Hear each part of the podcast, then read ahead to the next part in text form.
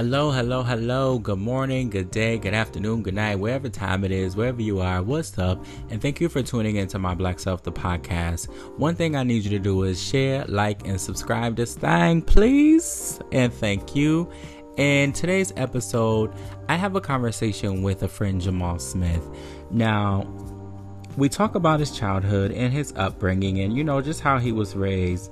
Also, experiencing grief during COVID having trauma from witnessing two of your best friends, you know, that you consider brothers, be killed in front of you.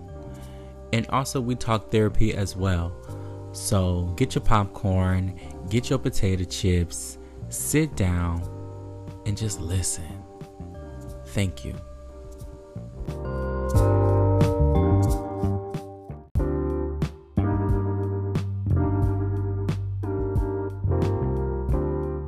So, Jamal, thank you for joining in on My Black Self, the podcast. Y'all, I got to tell y'all how me and Jamal met. How long we known each other? Like three years? About three years. About three years. So I was working at this school, uh, elementary school, and the first thing they did, I don't. This wasn't even in my job description. Now that I'm thinking about it, I don't know how they did this to me, but they set me up in Jamal's office to do goddamn trackers for the kids because he was they had too goddamn many because the the folks was was just writing them up, writing the kids up, and I had to put all this shit in the goddamn computer. Yeah, that shit was crazy. So we sat in his office. What was it? Every day for like two hours. Yeah, two hours every morning. Every fucking morning. And then I went and did my actual job. So that's how we met. We became cool as hell. We're gonna get into his story because he got a goddamn story and the folks and the celebrities out here telling their life stories and telling how they overcame shit when it's actual people in the real world really going through stuff and really overcoming shit and nobody knows about it. And people need to know these stories out here because there's some real life shit going on. So I just want to start off with where the hell you from? I know where you from. Originally, I'm from Jamaica, Queens, New York. Lived there till about eight, and then we moved upstate to a, a prison town in New York, Elmira. That's Elmira? all it was known for was a prison. And the wild shit is, we moved there because three of my five uncles was in prison. So to be more supportive as a family, my mom's and my and her sister moved out there so that you know they always had shit on the books and whatever they may needed. Oh shit. Yeah. So I lived there till about thirteen, and then one day we just got up. we just got up, and they was like, "We're going to Connecticut." And you was 13. Yeah. 12, 12, 13. I think I was 12 turning 13. Mm-hmm. It was the summer I was 12. And that, that year I was Yeah. going to turn 13. So I'm like, all right, we was always going someplace. So mm-hmm. whatever. And we got there and they was like, this shit is nice, right? And I was like, it's all right. I mean, it ain't home, but I got no friends out here, nothing, mm. but it's cool oh, well, we gonna live out here from now on. So as it turned out, my great aunt had passed, and she left a house to her her nieces and everybody else. All my all my mom's sisters and my mom agreed that my mom should take the house. Oh. So we moved out to Bloomfield. And that's how I got out to Connecticut. Bloomfield, what would you say Bloomfield is? What, north? North of Connecticut? Yeah, it? it- it's, it's northern Connecticut. Okay. Because it's coming right up the north end of Hartford. So, yeah. Okay. But that was like such a drastic change. Like, everything closed at 9. Everything. Everybody on the block. If it wasn't a two family house where one family had kids, everybody was old, like senior citizen old on the, on the block. We That lived sound in like. Paco. So there was at least a, like a plaza there, like a McDonald's and they got I don't know if anybody remember, but when I moved out here, Copaco had a farm. Copaco? What is that? It's a The, plaza? the plaza in Bloomfield. Okay, okay. Oh, nigga, you don't know about Copaco? No, I don't because I grew up in New Haven. oh, okay, okay. Like this out here is new for me. I I ain't never live out here until I moved back here. Okay, so Copaco and Bloomfield was like, it was that plaza. Like they had a McDonald's, you had the CVS. Kim's gift shop is like world renowned. Well, Connecticut renowned. All right, Hartford renowned. it's Hartford renowned. Kim's gift shop. You go in there, get your jewelry fixed, get clothes. Like that was one stop shopping. How was your childhood though? Would you say you had a good childhood? Yeah, I had a Yeah. good childhood, but I was raised by women. I had a spoiled childhood. Like there was so many women in my life. I went for nothing. Yeah. He likes this. I got all of it. Get it. That Christmas. Oh, he's into this. All of it. Mm-hmm. That birthday. Like, I think that's the reason I spoil my kids the way I do. Like I remember how my Christmases and birthdays were. Yeah. So, there's my mom's three aunts. The oldest aunt had two daughters that are at least ten years older than me. Hmm. So it was it was literally Yeah. women. And my uncles was in and out of jail. They come out and give you a couple lessons, and, but then they gone again. So you're not used to just seeing them regularly. But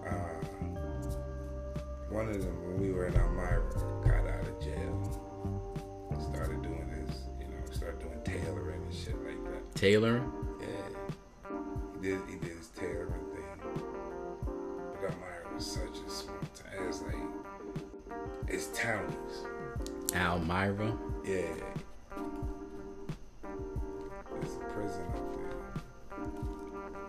Like when they say you hear songs they got sent upstate. That's what they talking about. Yeah. Well, um, so I know Connecticut. Just to skip ahead a little bit. Now I lived in the South, and I didn't experience racism like I did up here. You know, I did a couple hours in in, in the in the holding cell for some racist bullshit up here. yeah, I still experience race, racism every now and then. It, it's very random, but it does exist up here. Now, now we all the stereotype of what they're looking for. I'm a black man with dreads. You dark skinned and tall as hell. Yeah. Right? So we both sitting here as the stereotype for the cops that they're looking for. I fit the description. You definitely fit the description of the man that just did something. Right? At some point, At- somewhere, Somewhere. somebody who fit your description did it. Exactly. Yeah. Yes. So, have you had those experiences up here? Oh yeah.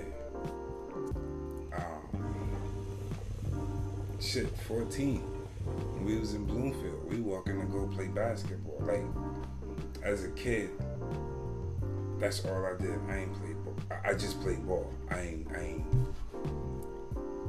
played video games. I wasn't chasing girls. I wasn't trying to do drugs, go to parties. I just played basketball. if y'all wasn't playing ball, don't call me. If I couldn't play ball, don't invite me. So we walk in, and we would go to uh, different parks. Always wanted to play different people. Get your game right. So we walk into a park on uh, Park Street. And that's in Hartford. That's in Bloomfield. Bloomfield? Yeah. Okay. We walking past Park Street. This is it's the community center now. It used to be the junior high school. When we moved out here, the community center was Bloomfield Junior High. So we walking across, and we get across the street to the soccer field. Mm-hmm. By the time we get in the parking lot to the now community center, the cop pull in, lights on, whole shebang. Everybody freeze. What are you talking about? Everybody on basketball shorts, carrying a basketball, white beaters, cut off t-shirt, whatever, ready to play ball. Mm-hmm. Bunch of kids broke into a house. Where you guys coming from? our houses. Very obvious. Yeah. It's very fucking obvious. Where you headed to? Here. To play basketball. That's what we got the ball for. I need everybody's names and addresses and da da da da. They run our whole shit. And that's when we didn't know no better. Yeah. Gotta get that to you. I'm I'm 14. Yeah. I ain't never really had an incident like that because I haven't been any place long enough to be running into Yeah. shit like that. I'm moving, I'm young, I'm with an Uh-huh. adult. Even if I'm with an adult, I'm missing what's really going on. Yeah. It's a cop talking to an adult, it ain't none of my business. hmm So this is really my first experience with some shit like this, with a cop stopping me, you know, wanting to run me, my name, what I did, where I'm coming from. So, but I mean, that happened more consistently as I got older and I got bigger. Yeah. Because you gotta imagine, I'm just playing basketball. So I'm just getting, I'm, I'm in shape, hmm you, you know? So I look like a threat because I'm bigger than you. I, I look like the bully you had in high school, which I had to learn. Absolutely. A lot of cops become cops because they didn't get that respect when they was young. Yeah. And then all of our movies. Who the rob? Who the rob look? Who the robber look like? Who the gangster look like? Exactly. The man that's doing stuff he should, he, you know, that ain't supposed to be going on, doing illegal shit. Now, after the 90s passed, 2000s, here's the wild shit. Once the 90s passed through, Jamal became a more common name. So now it's in the movies, Yep. and it's always the criminal, the, the, the dirt bag, the asshole, the, the Yes. Jamal is the nigga go fuck your girl. But he supposed to be your friend. He the one that stole your money and helped you look Stole for your it. money and stole your girl. Y- You know what I mean? So now, the the surface of me is really fitting your description, Your description. because you've been programmed to see this thing. Let me have your license. Here we go. Yeah, like Oh, Jamal, he must have did something. Jamal's are always into something, you know?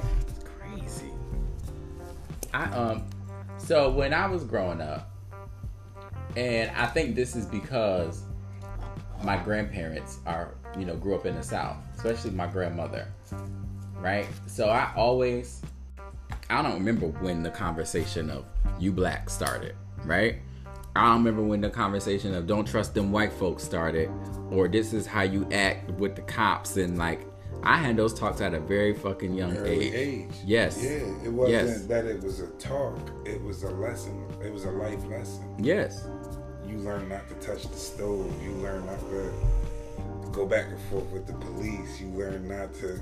Yeah. Yes, sir. Be there. You, you get what I'm saying? But don't go over there. Don't be hanging out with them at this time in that area. You stay right here. When the street lights come on, you come in the house. bring your ass in the house. Here's another one that white America doesn't learn that we have to. Mm-hmm. When you was learning to get your driver's license, you got you got taught what to do when you got pulled over. When you got pulled over, absolutely. keep your heads visible.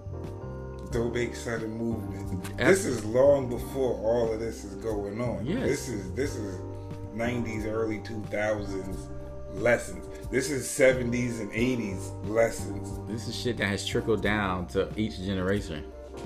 You don't know why you do it, but you know you get pulled over, put your hands on top of the wheel where the cops And roll your window a little bit down. Yeah. Don't roll that shit all the way down. Don't talk back. Don't talk. Yeah. hmm That's some crazy shit. That's not nothing. I guarantee you, there isn't a white person in the world There can't be. that was taught that when they was getting their license. We really have been conditioned to be the threat. Mm-hmm. Like you are the threat. You are the you are the image. So do me. as they say. It took me 30 years to realize that I was taught to live small so other people could feel big. I don't know. That shit just blows my fucking mind. That we were really taught that, and conditioned this way and really just obviously still live our life this way because we we have to at this point like when i had did my little time in a holding cell i was walking to my boyfriend's house at the time with some friends and all i know is this cop was following me and with me and my friends i am the protector especially if i'm with Okay. any female friend I male friends too. I can attest to that. Yeah, like I felt the threat because the cop was. Li- I didn't know he was a cop because he was in an undercover car.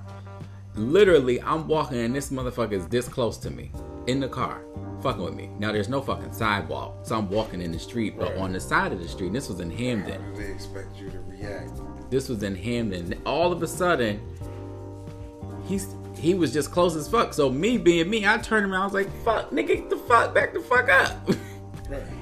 and all of a sudden it's a freeze. I'm like, who the fuck is this nigga? freeze? nigga, you freeze. Nigga, we gonna fight or what? Yeah, what we doing? And next thing you know, I'm fucking resisting arrest. And it's like five cops I'm resisting arrest to. Out of nowhere. I ain't never seen cops show up that fast.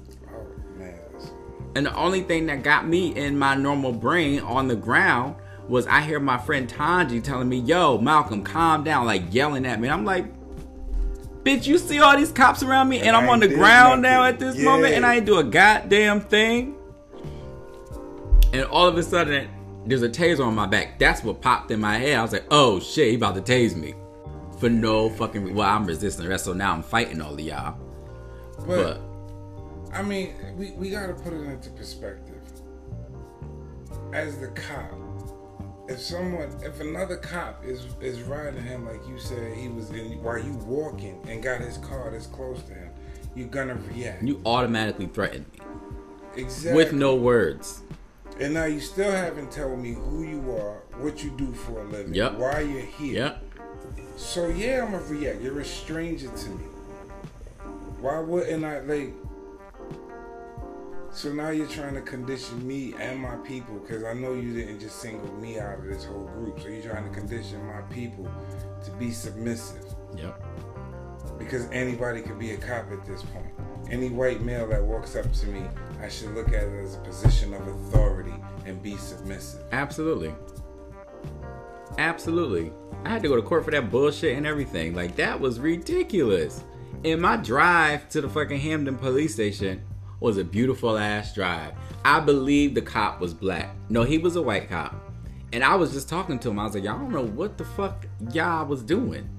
I was like, I go to, I'm in high school. Like, I don't, I said, y'all scared the shit out of me. Like, had a whole conversation with this man, and he understood everything I was saying. Once I got to the the holding cell, they gave me the phone. Like, it was a whole complete different experience there. Especially when they realize they fucked up. Yes, That's you how you actually know. aren't a threat. they fucked up. When the whole the whole vibe, the whole energy changed. Everything shifted. And you like, well wait a minute. Before you, you looked at me as a hostile. Why are you treating me in such a manner? Oh, because you realize now that I'm not hostile. I'm not actually a threat.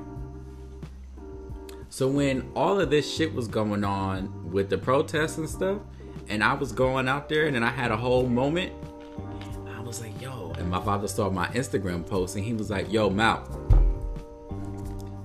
you gotta be careful. I was like, what you talking about? He was like, remember, you had an experience with the police, and that's when it clicked back in my head. I was like, oh shit, I got trauma. I was like, I forgot all about that. I was like, you right. I can't be out there in no protest right now.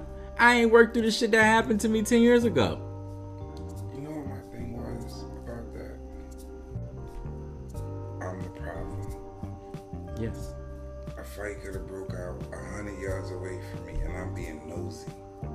Oh shit, they fighting, world star, Yeah. and I go look. The cop walks past the fight and comes to me, cause I look like the biggest threat there. Mm-hmm. Pushes me, go. When I was bouncing, I'm a bouncer. I'm on your side. I'm breaking up fights. So a fight breaks out. We put people out. They go in the parking lot and they start putting in work. They act like it's some a cash prize the way they fighting. Yeah. So we like, oh shit, we want to go see it. So I'm on, I'm, I'm, they in the parking lot. It's Allyn Street. They in the parking lot across from um, Envy at the time. It's on the corner of Allyn I Street. heard I forget Envy. what the other one was. Envy still around? Nah, No, I heard about it. So we on the sidewalk. I'm I'm tall enough to see over everybody. I can see the fight. I'm on the sidewalk. It's it's it's a number of people in between me and and the uh, fight. The cop walked through and he pushing me. Go home. Why you touching me? The fight over there. I'm not reaching for nothing. I don't look like I'm a threat. I don't even look angry. I look. My face is interesting. Yeah. Go home, go home. Stop fucking touching me. At this point, now you the problem. Yeah, you don't have the right to touch me at all. I'm on a sidewalk, a public sidewalk. My job is right there, not less than 10 feet behind me. Why are you touching me? Why you ain't over there breaking up the fight, pussy? Exactly. Watch your mouth. That I don't have to watch my mouth. No. I'm asking a question. Why you ain't over there? So my man who passed away, he let it go on for a little while, laughing, and then he like, "Come on, let's go back inside." But I'm I'm feeling some type of way because you don't walk through a sea of people to come to mm-hmm. me. Yep. You you tell me where I'm the threat at. You tell me where I, I did something wrong. You can explain that to me. You say I seen your picture and you was with him and you look like y'all might jump in. Oh, okay. I'll go take a walk then. Yeah, but they don't know how to talk to us either. Because they policing in our neighborhoods and know nothing about it. Besides the calls they get. That's all they know. They don't know that you work right there. Because they only come through if it's a problem. Or looking for a problem. I have to say, I like working downtown because the clubs I worked at were so close together. I got to know them. Mm-hmm. So I don't, I don't have a problem with police as a general. In general, I do have a problem that they don't give them enough training or put thought into the placement of where they put officers. Absolutely. Like, don't put the officer who live in fucking Fairfield in fucking New Haven. Thank you. He don't know nothing about what's going on over here. He don't know that fucking Larry walk up this street every goddamn day and go to work. And don't bother nobody. Don't bother nobody. I don't care how loud he is, what he's singing Loud or yelling the everybody business. He just gonna go to his job and go home, and everybody on that route Yes. that he walk, bike, whatever, know that. I wish that if they do get assigned to a certain area, they need to learn the neighborhood. They need to know the people there. You can't just place them there. Know the people that, like, a lot of places do it. I do it when because at the school we was getting two behaviors. Mm-hmm. So what I do is I give the transference. So instead of letting them go figure out who the kids are on their own, I bring them to each room. Yes. So now the kids who fuck with me say, "Oh, Mr. Smith, vouch for him. I can trust him." Absolutely. It's like an automatic. The police don't want us to trust them. Yeah, come through. All Certain, right, you know, we, certain police, right? you you we we went through uh training whatever it's called for what's it, six weeks? Mm-hmm. two weeks. It's a ride along. You're not on patrol yet. It's a ride along. Then you going through and you meet in the neighborhood. Yes. hey i'm officer smith. I'm gonna be patrolling this area soon if you feel you need anything any issues. Don't hesitate to stop me when you see me here's my card if anything give me a call Yes. Yes. you you have to know that in a black neighborhood, you take the time to get to know the mothers of the neighborhood. And I don't mean females who have kids. I mean the mothers of the neighborhood. You go and you say, that's Miss Johnson. Mm-hmm. Everybody speaks to Miss Johnson. Everybody, Everybody respects Miss Johnson. Yes. Okay, so I need Miss Johnson to trust me. Mm-hmm. Because if Miss Johnson trusts me, from Third Street down, trust me. Yes. Yes. And then also when I come over here for a call, I know that Jamal and Malcolm most likely ain't got nothing to do with what the fuck is going on. Yeah. They walk into the corner store or they going to work. It's their time to go to work because this is I see them every day. You're not gonna get a bullshit call. You get a call and it's an uncomfortable white person, it's an uncomfortable black person, it's an uncomfortable whoever. But you got dreads and I'm 6'6, six six two. Oh nigga done lost weight, two fifty. right? But still, big as shit. It's cold outside. You you you you dress warm. I got my hoodie on. I don't know if anybody ever told you, but when you was out, I told everybody you was out because you was getting a BBL. so I don't know who's gonna listen to this, but I'm gonna tell you the story anyway. Lisa said, Aaliyah said, I heard you was getting a BBL. and I was like, oh shit, I don't know who told you that. But I did. I got a Brazilian ball lift.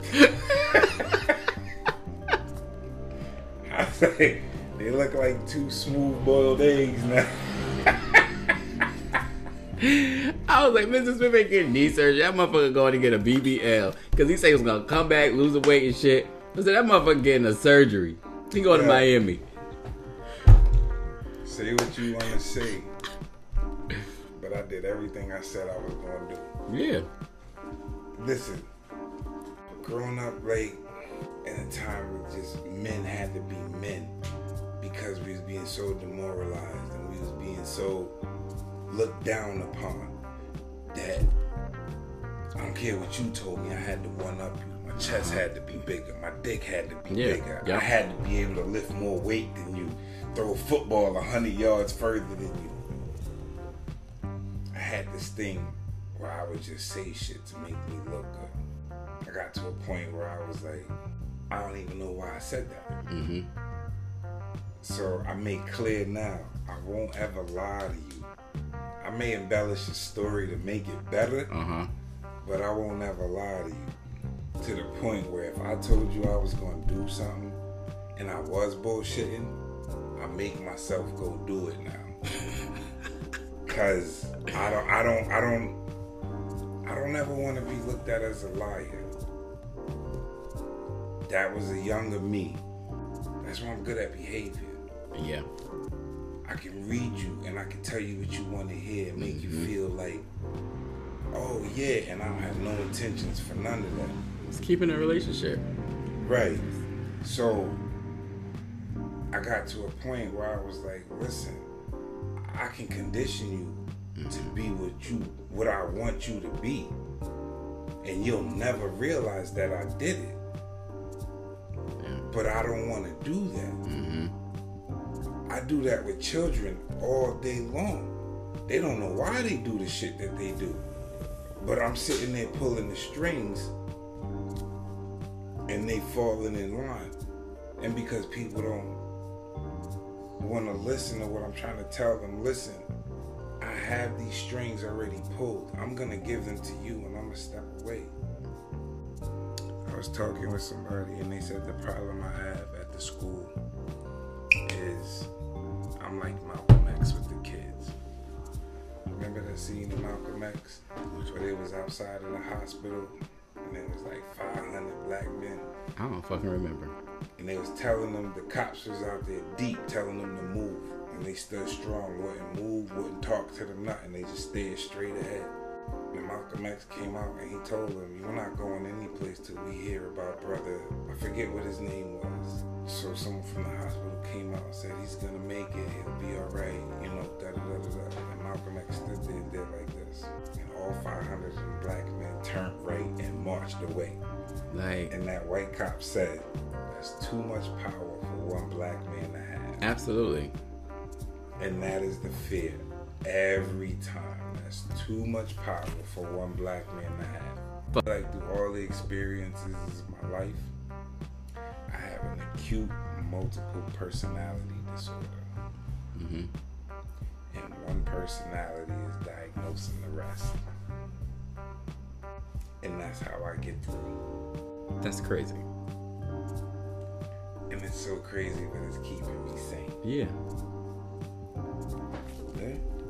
Have you ever done therapy? So here's the wild shit. hmm after my brothers passed away, COVID happened. I shut down. I drank and smoked myself numb.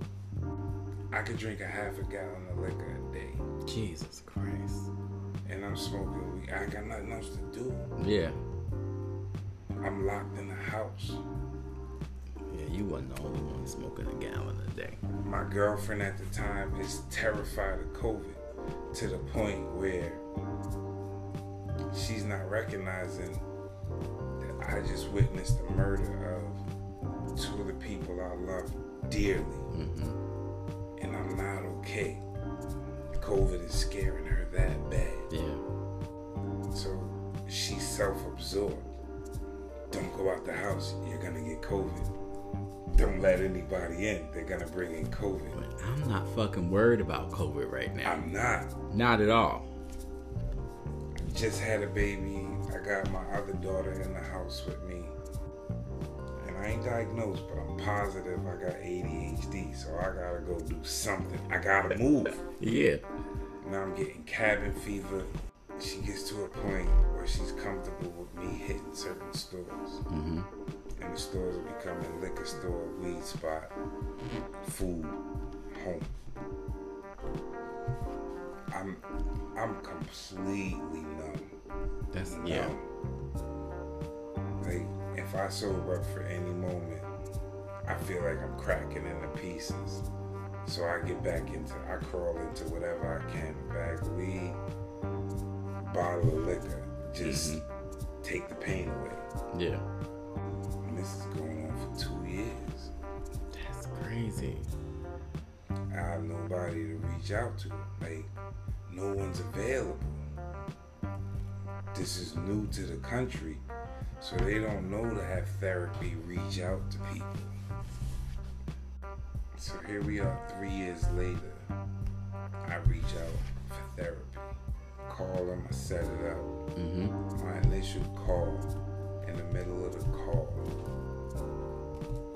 I get disconnected on their end. Yo, I'm pouring my fucking heart out to you and you hang up on me. Now, my wound is open Yeah. and you you crossed me. So I'm angry. I don't call back to be like, hey, I got more to talk about. I want your name, your address, where are you at? I'm coming to get you. So I call back. Indian lady picks up. And I'm, I'm like, nah, I want to talk to Mike. She's like, I don't know who Mike is. What? I'm like, I don't know if you fucking with me right now or not, but I was in the middle of sharing something very deep and, and that I wasn't ready to share yet Yeah. trying to deal with something and he fucking hung up on me. I want to talk to Mike. She said, Oh my God, I can't believe that happened to you. That's that's terrible. We all work from home. I don't know a Mike. Oh my God. So at the end of the day, I'm not ignorant. I can understand that. Yes. So I dial back. I apologize for coming at you so hot. I assume that you all were in the office and you could click me over to him. She said, No, no, I'm so sorry. I'm not sure I would if I could. What? She said, The way you sounded, you wouldn't have got the help that you needed. And I want to give you the help that you need. What? And I was like, what, what, what do you mean? She said, you would have, you sounded like you were going to tell him how angry you were, and a lot of anger was going to come out, and you weren't going to hear what he's trained to do. So I wouldn't have transferred you. You would have stayed on the line with me like we're doing now. Oh. Ah. And I was like, yeah, but I don't have anything to say to you. I have something to say to him. She said, I know. So I'm the one who should talk to you right now. Now, here's the thing because of the training I have in dealing with children, what she said made sense. Yeah. Now I had to check myself. Do I want to blast off on some dude I've never seen before because I opened myself to be vulnerable and we got disconnected, whether it was his fault or not? Mm-hmm. Or do I want to get the help that I need? Yeah. True. Okay, man. I sat on the phone with this woman for two and a half, three hours. Told her my story. She sat there and she was sympathetic. I, I knew everything she was doing. I knew the answer she was gonna give. I knew why she gave the answer. Oh no. But I needed it. Okay. Nobody else could do that for me. You get what I'm saying? That's the crazy thing, though, because now that you say that, and I, it just registered in my head, um, that's what therapy is. It's Mhm. literally somebody telling you all the shit that you know you need to hear, or that you telling yourself, but it feels so good coming from somebody else. It's validation. Absolutely. And everyone needs to have their feelings validated. And it becomes a huge issue in any relationship when your feelings aren't validated. You can deal with your thoughts not being validated because your But- question is like, maybe that was some crazy But shit. how I feel needs to be validated. Absolutely. Whether you agree or disagree, I need you to under. I need to know that you actually hear me and know that I feel this way. Yes. when I um I want to talk about what experience you're talking about. But before you say that, I'll tell you my therapy experience. I first reached out to a therapist when I went off on that white guy at the fucking protest with Ruth. And when my father called me and checked me, I was like, "Oh shit, I need therapy." and I reached out to this lady and we played like phone tag for a minute until I realized I was like, I'm not doing this shit with her. Like we had a session planned, I fell asleep or overslept, and then the next day she never showed once we rescheduled. So I was like, okay, this obviously ain't for me. So it took my sister passing away for me to actually really be like, oh, okay, now I really need therapy because I'm fucked up. Here's my thing. I'm not a religious person. Mm-hmm. I think religion divides people, but if you read every book, it pretty much says the same thing. The same thing. It's just a different person. It just adds more into it where it says my version, my my Mhm. view, my way of this is better than everyone else. When it's the same thing. Same thing. very spiritual. So I think as far as therapy comes and self healing, Mhm. you have to work so much harder. You have to go through those obstacles. Going to the gym, your obstacle is, oh, am I lazy? You can get over that obstacle. Yeah. Eating right. Mmm. Do I want to eat right? You have to fight a little harder to get over that obstacle. Yeah.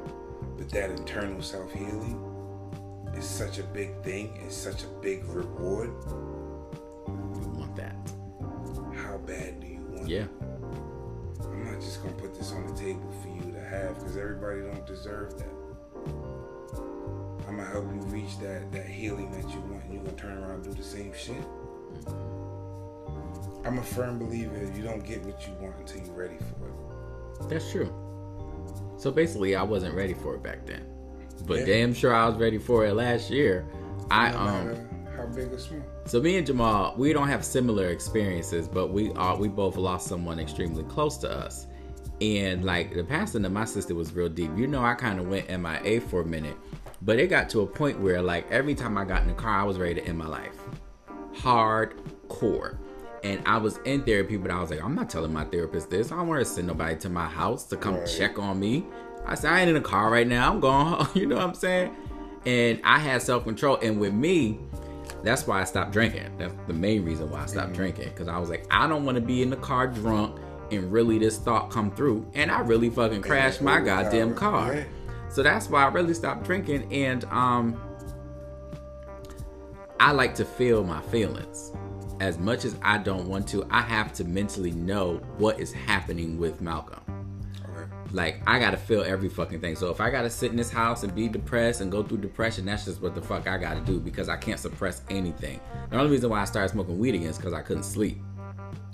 But I can't suppress. I gotta feel and know my progress within myself. I gotta actually know, okay, nigga, you feel better today because yesterday you felt like shit. Yeah. I have to mentally know that. So I ain't ready to talk about how my sister passed. because It's still fresh for me.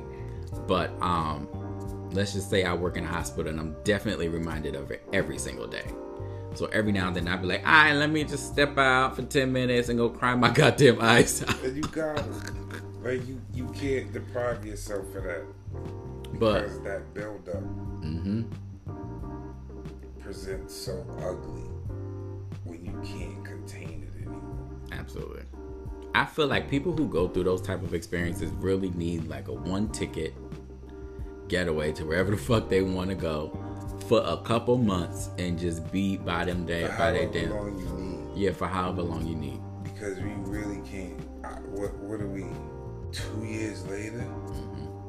And I'm still not over it. No. I'm still. I'm better than what I was, but I'm not who I was. No, I don't think you'll ever be over it, and you'll never be that person again. No. Nah, that's a wrap. But I don't know if you wanna if you wanna talk about it. You ain't gotta talk about it in detail. I've accepted what happened. Mm-hmm. I'm not over it. Working with some some coworkers became brothers. Mm-hmm. We we were bouncing at the club. From the club, we got in the trenches, fighting, uh, uh, uh, watching each other's back. You know, to where it carried over to outside beefs. So they had a problem with somebody because I wasn't here long enough to have deep rooted issues with anybody. Yeah. They were. And they were in the streets long enough to have these deep rooted issues. So they had a problem with a dude in the 90s, 30 years ago. And it was just an on site beef. No matter when I see you, it's a problem. And the issue became they always came out on top on the on site beef. Mm-hmm. We all go out one night. It's, it's, it's February, my birth month. So I always make the joke I'm a big black man in a small black month. so I'm celebrating the whole month. I don't get a day. I'm celebrating the whole month. You know? So like we we would just go out. It's a decade strong. Mm-hmm. February we going out strong. Go out that night. And nothing's really going on that night. It's, it's kind of dead. We we bar hopping trying to find a spot. We end up in the spot, Elizabeth's in Bloomfield and he just happened to run into the nigga. I'm already nice. We have been to three spots. Mm-hmm. They walk in and they see the nigga, but they don't react, so I don't catch it. Go straight to the bathroom like we always do. Piss, wash hands, whatever. Come out, go to the bar. So I be trying to take the bar order, the drink order. They over there and the dude here their head, they going back and forth. But I don't see no hostility. We done been through enough shit mm-hmm. to where I my radar, you know, my spider senses would be tingling. Yeah. And none of that is happening. They just in each other's head. Alright, they've been out there their whole life. They going they always run into somebody they know. Mm-hmm. Turn around. I guess he getting the same thing he always get. He gonna like it this time. Wazzy wazzy. So we get the drinks,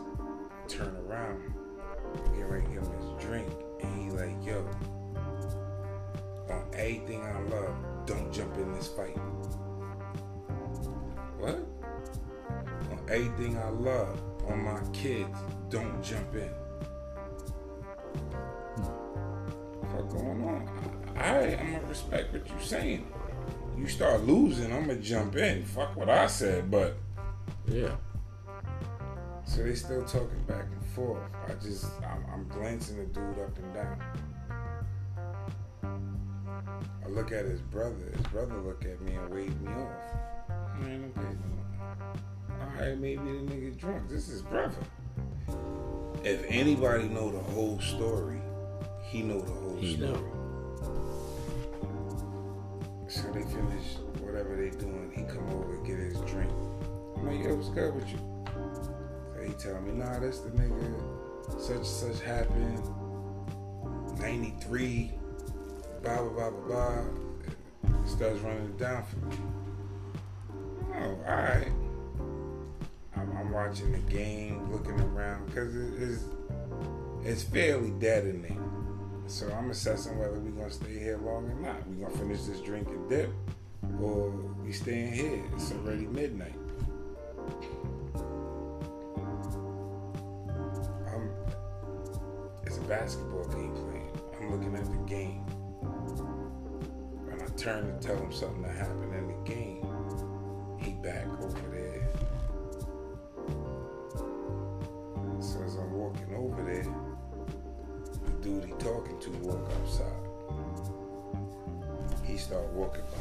so I stop at his brother because his brother not moving. Yo, what's going on? I Don't worry about it. It's nothing. Don't worry about it. Where he going though? Don't worry about it. Alright, I turn and look at the game. I see a nigga stop my man. I don't know what he's saying. They talk for a bit. He brush him to the side and go outside.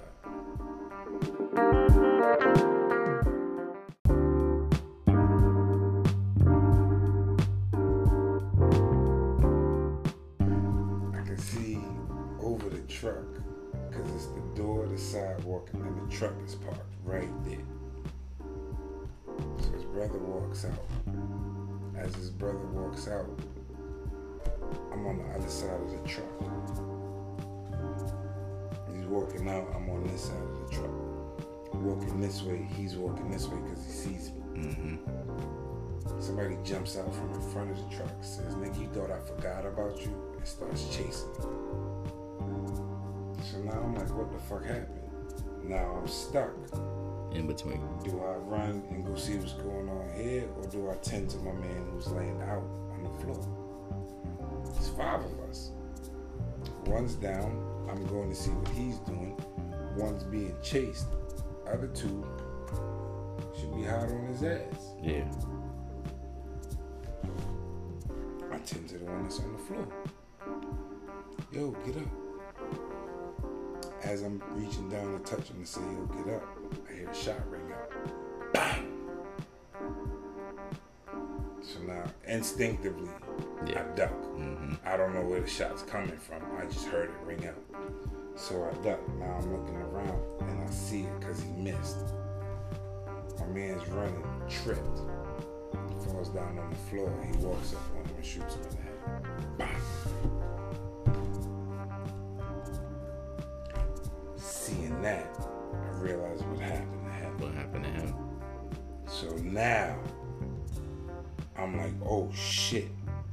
look up. My other man who was with us just crumbled. He watched somebody he grew up with Mhm. get shot in the head. He crumbled. Now in my head, I heard two shots. Two of my friends are laid out. This one's already laid out. I don't know what to do. So I jump down and um, I run around the truck and bang on the window. Call for an ambulance because everybody's in the window looking out. Call for an ambulance. Call for an ambulance. And as I turned around, because I don't know if you know Elizabeth's in Bloomfield, the police station is directly across the street. A cop's there. I fit the description. Oh my god. He got his gun drawn on me. Get down on the floor. Get down on the floor, nigga. I'm trying to call you. Call an ambulance. Don't put your gun on me. Call an ambulance. Get down on the floor. call a fucking get down on the floor. I hear a shit click. I get down on the floor. I say, yo, those are my brothers. I just want you to make sure, I just want to make sure that you get an ambulance here. Because I don't know. So the cop picks his gun and puts it away. Gets on his walkie. I run over to my man that I was closest to and start trying to do CPR. Yeah. This girl comes from I don't know where and says, You're not doing it right. I'm a nurse. Let me do it. I back up. I'm still on the body, but I'm not mm-hmm. doing compressions. She's doing compressions. She's giving him breath. Now, when I gave him compressions, I heard him breathe. Hmm. Hindsight, like I said, after being locked in and having myself to my thoughts, Yeah. I pushed that last breath of air out of him, trying to keep him alive. Because what the autopsy said is the bullet shot off the top part of his heart. Hmm. So she did CPR for a while till the ambulance came.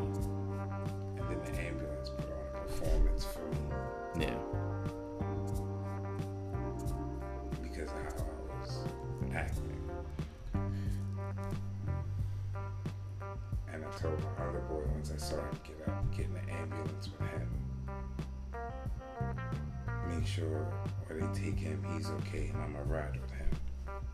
And they didn't let him get in the ambulance. And I was like, fuck.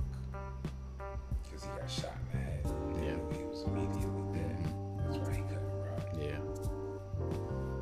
And they put that performance on for about a good five, ten minutes. Felt like an eternity.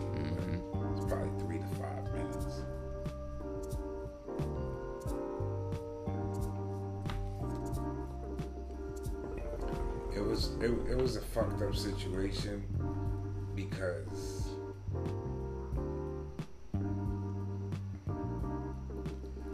I had a genuine love for everybody off the strength of them, and I mean everybody, their family and affiliates, mm-hmm. and it wasn't a genuine return. And I think that's what fucked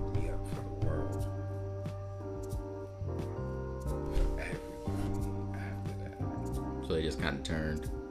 It just was like, I was like, I genuinely don't trust any. You you have to show me, and even when you show me, I'm still gonna expect it. You'll never see it, yeah, but I still expect the worst. Like at any point in time, this thing can turn on me yeah, because I've seen it happen right in front of your face. when I've been to births, baby showers, birthdays, grandma's birthday. You want to come to uncle's birthday, he's turning 70. Oh, I can't make it because I can't afford it, but I'm still invited. Yeah. All these things happening. And they die.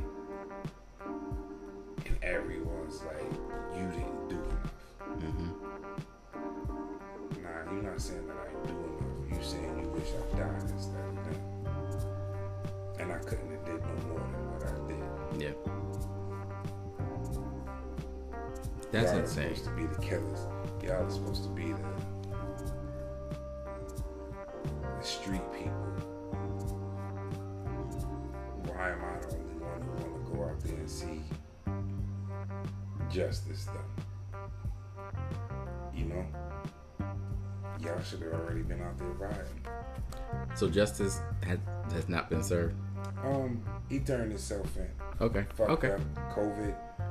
COVID made him comfortable. Yeah. I believe. And he got he got uh, sloppy. He got caught, so he had to turn himself in. I'm not sure where the court case is at. Yeah. But like I said, the family don't talk to me like that. I I guess you would say I'm the pariah. That's insane. If it's not about me buying something from them. Mm-hmm. Now, when this happened, we was working together. So I knew something was going on and I believe I heard, but you know me, I also still mind my business. And I know certain things that I don't need to know unless somebody tells me. So I'm the type of nah, don't tell me. Mm-hmm. Because I don't want to know something behind somebody's back, right? Especially something that I know is deep and intense. So all I knew was I was coming to work and I was just like, whatever this nigga need. I'm gonna sit in this office quiet, whatever this nigga asked me to do. And it wasn't like a I'm gonna shut the fuck up mode. It was like a I I really care for this nigga because I've been working with this nigga for two months. Yeah. And I'm fucking this is loyalty right here. So whatever this nigga need, I'm just gonna But I knew something was going on. So I just would sit in the office and do my job. And just be like, I know this nigga's going through some crazy shit. Yeah, that that I didn't know how to handle that. I didn't know if I should take the time off. Yeah. if I should go to work.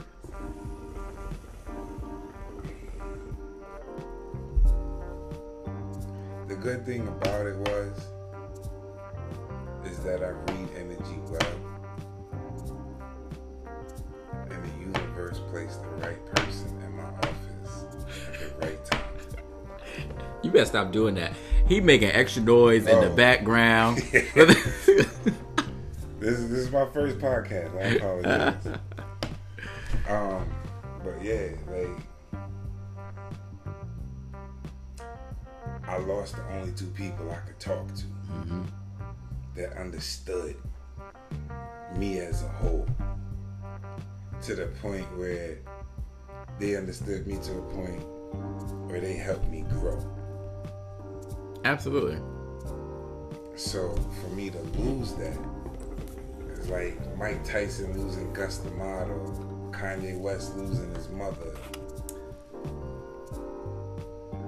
That that was again. I grew up with all women, so I had to teach myself how to be a man, and I had to take what I saw from other men in my environment. Yeah. like a sieve. I like that. Oh, I don't want to be like that. Oh, I like the way he moves. Mm-hmm. And, and this is how I molded myself. Because I didn't have a male figure to model after. And TV at the time didn't give me what I needed that would work for me.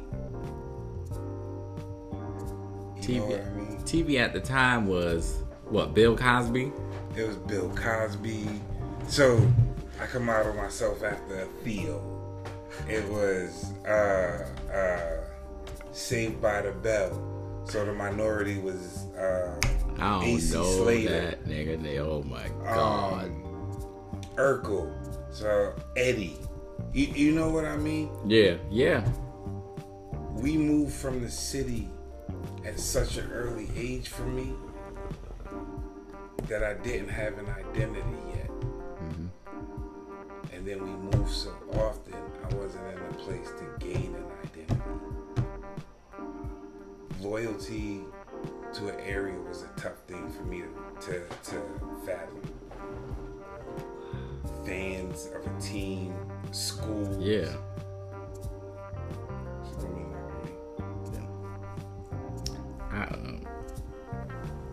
I don't know. I, I haven't lost any friends, right? But I've lost family members. There was a I have a well, I had a cousin, Malcolm. There was three Malcolms in the family. It was me, my dad, and it was Big. Well, his name was Big Mac. or Little Mac, depending on what was going on. So we all be like, "What?"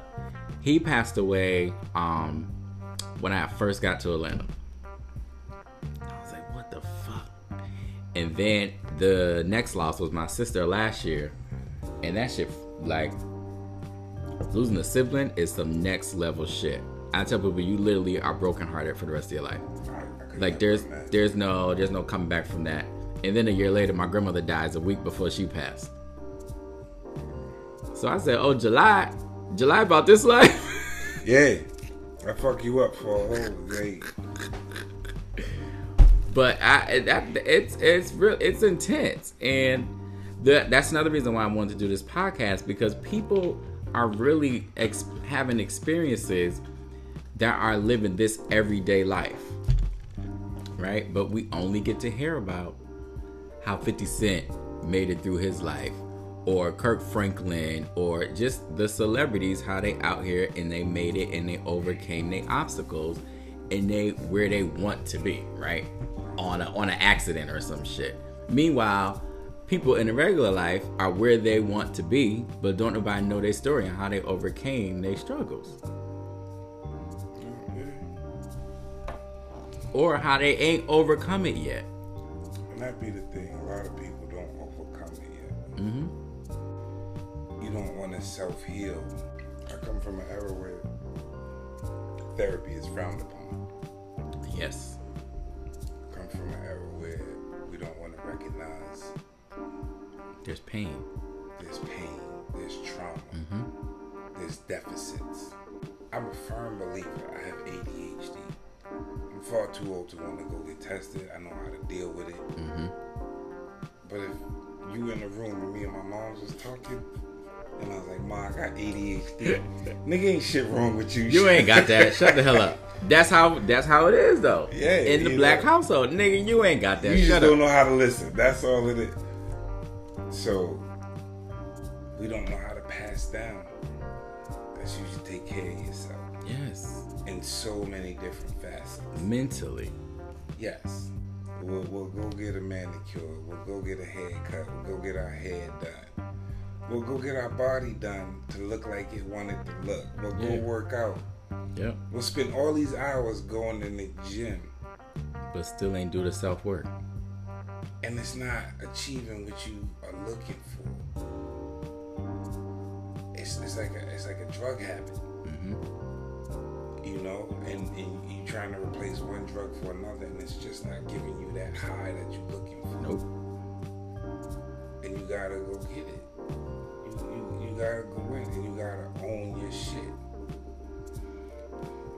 I'm not ready to be here yet. I can't prove it in facts, but anybody listening to this, you, anybody you share this with, if they take the time to self-reflect, Mm-hmm. they see they didn't get nothing they wanted until they was ready for it. Until they was ready. And those who do get it don't cherish it, don't appreciate it, and it doesn't last. Because they was able to just get it. Without actually having to be prepared or having to get ready. And it depends on how you handle your shit at each level. Video game, you can't move on to the next level until you master the first one. That's it, y'all. You cannot move on to the next level in this video game of life until you finish the first level. You gotta master the level. You gotta know what buttons to press. You gotta know what moves to take. You gotta know the combo. Gotta know the combo. That's quintessential. Do not get the cheat code. cheat code don't do you no good. Chico code ain't gonna do you shit because you ain't learned nothing. Cause now you done went to the next level. Now you gotta find a whole new cheat code to get past that level. And you're always gonna be dependent on somebody giving you that cheat code Yo. instead of learning that level and being the master. That's it. That's it. I ain't got nothing. We ain't got nothing else for y'all. if you ain't learned nothing, then you ain't listen. you wasn't listening. Jamal, aka Mr. Smith. Thank you. I appreciate it. Thank you for having Thank you for joining my Black Self the podcast. That's it. me.